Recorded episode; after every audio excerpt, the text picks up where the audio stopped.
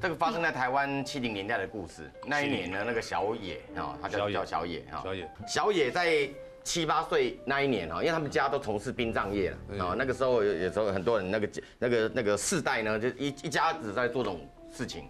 那同那个村子里面呢，一个亲戚的长辈就过世了，嗯。啊，那小野自己的爷爷啊，就是要来帮忙处理后事嘛。啊，翻本来要做殡葬业的啊，嗯，所以呢，那小野有时候也会好奇，那爷爷也会带着小野，好，这很特殊啦，好，带着这个小孙子呢，一起来那个从事这种殡葬的工作这样子。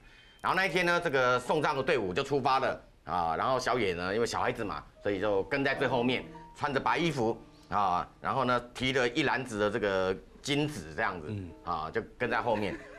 好啦，就到了这个那那那个那那片坟场了。嗯啊，那爷爷几个大人啊开始在挖坟啊。那挖坟的事情，小野没办法做嘛，啊，也不会让小孩子做，他就无聊，一直看他们挖挖挖挖了好久，他就他想说，啊，那我就到处逛逛好了。嚯，嘿，就到处逛，蛮开朗的，嘿，蛮开朗的。好野的孩子。小孩子可能只是觉得好玩而已啦，哈，他也不会像大人说啊，觉得说会出现什么状况这样子。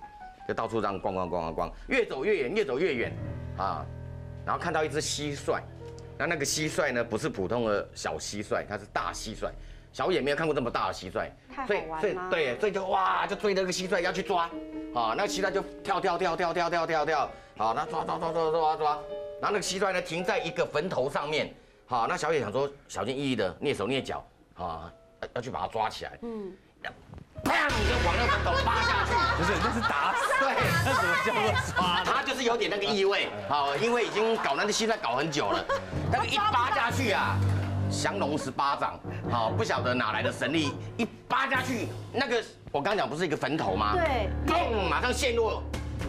不是不是整座坟头陷落了，哦，那太可怕了，那向下沉了一下，那真的是如来神掌了，嗯，没有就就很奇怪，蹦下去呢就就一块一一一块东西就陷落下去了，哦，就露出一个洞，哎呦，露出一个洞，破掉了，破掉了啦。那小小野就很好奇啊，哎，一个洞怎么会这样？那好奇心使然，是。啊，就看就看那个洞里面有什么东西。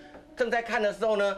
就传来小孩子的笑声。啊，好，就呵呵呵呵呵，啊，你在干什么？哎，小野是吓一跳，走右看，这一整个坟场里面哦，连那个送葬队伍哦，也就只有他一个小孩，那怎么会有小孩的声音呢？嗯，他就很好奇，哎，在洞里面，哎，会不会搞不好这洞里面哦更多蟋蟀？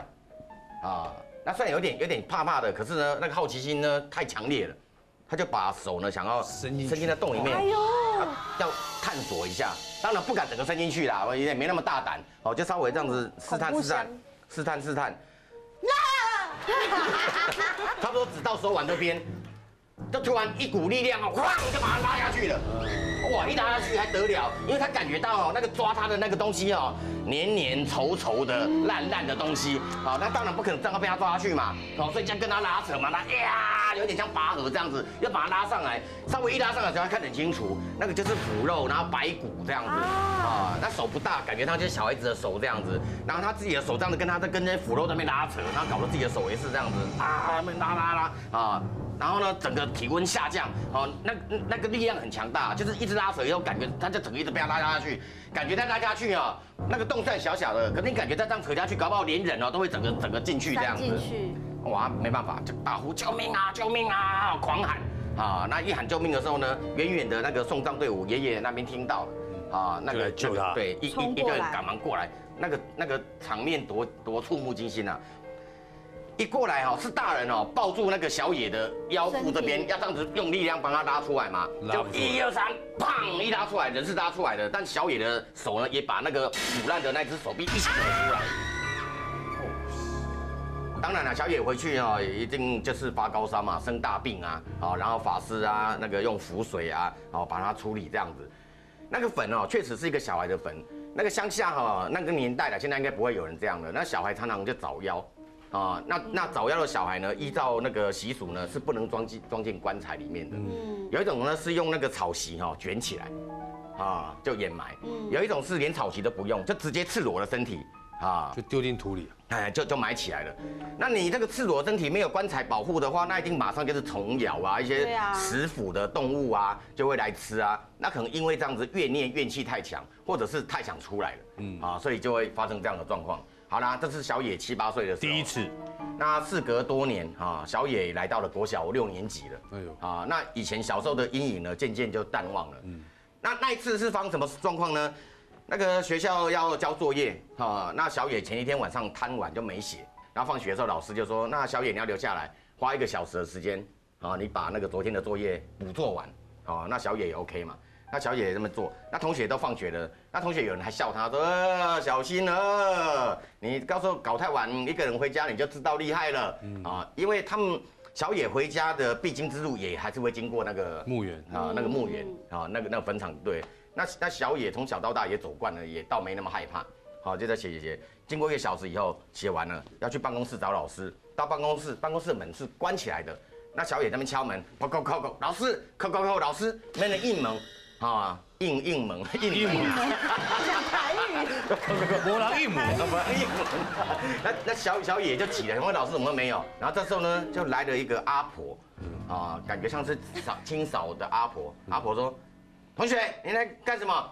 没有，我要交作业给老师啊。啊，老师，老师早就走了。嗯，啊，老师说要我把作业交给他，怎么走了？那那阿婆就说。”啊，你哎，你怎么这么奇怪？人家老师也有小孩，人家也要回去接小孩呀。啊，你搞那么久，说一个小时，现在都已经快一个半半小时了，人家当然先走了。哎，赶快回去，赶快回去！现在天都这么黑了，因为那时候冬天，那天黑又特别的快。嗯，啊，就叫他赶快回去。那小叶想说，好吧，那就只好回去了。那明天再交给老师，就就回去了。啊，要回去之前呢，那个阿阿婆还交代然后小心啊，那个现在地上很滑很湿，你不要自己滑倒。啊，那小野就走，那走走走走走，啊。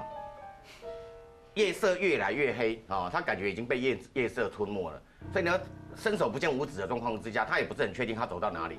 啊，也也也有可能已经走到坟场，他也不知道，反正就是一片黑啊，不外乎就都是一些小小树啊这样子，走着走着呢，他突然脚上好像踢到什么东西，好像被什么东西绊到这样子，砰！一声，哇，脚也自己还喊痛，他脚也自己在喊痛，地上的东西也在喊痛，哎呦，地上呢很明显的是一个很沙哑一个老人声音。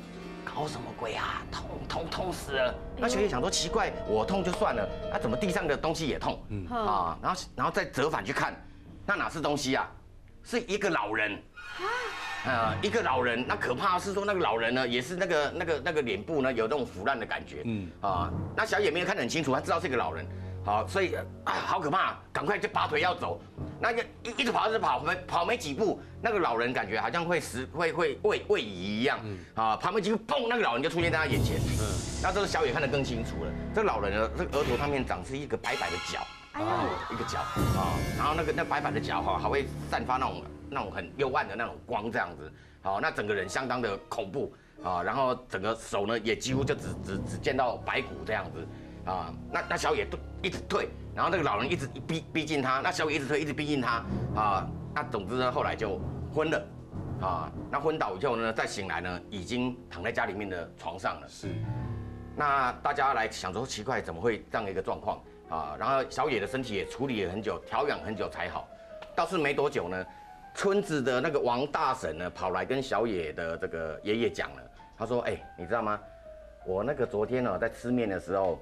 然后遇到一个孙婆婆，嗯，阿伯啦，姓孙，那个孙婆婆呢，一直不敢讲，好啊，那天呢，可能是觉得忍不住跟我讲了，她说你这个小野那天出事的时候，正好是什么？正好是他老伴的忌日啊，忌日。他老伴呢，他老伴在两年前，啊，到那个坟场那边呢去采药，啊，因为坟场里面会长一些奇怪的草，那可以拿来入药。那在采药的过程当中呢，因为那天下雨。好，所以在踩上一块石头的时候呢，脚一滑，棒一滑以后，就跌在地上，摔到头，摔摔到头，啊啊，人就死在那边。啊，那小野那一天发生这个事情，正好是他这个老伴的忌日，所以呢，合理的推断，他踢到的、碰到的、看到的、吓到的那个，一定就是他那个老伴。是，国小六年级，所以一个人八岁、七八岁碰到一次，国小六年级又碰到一次，都在同一个一个地方。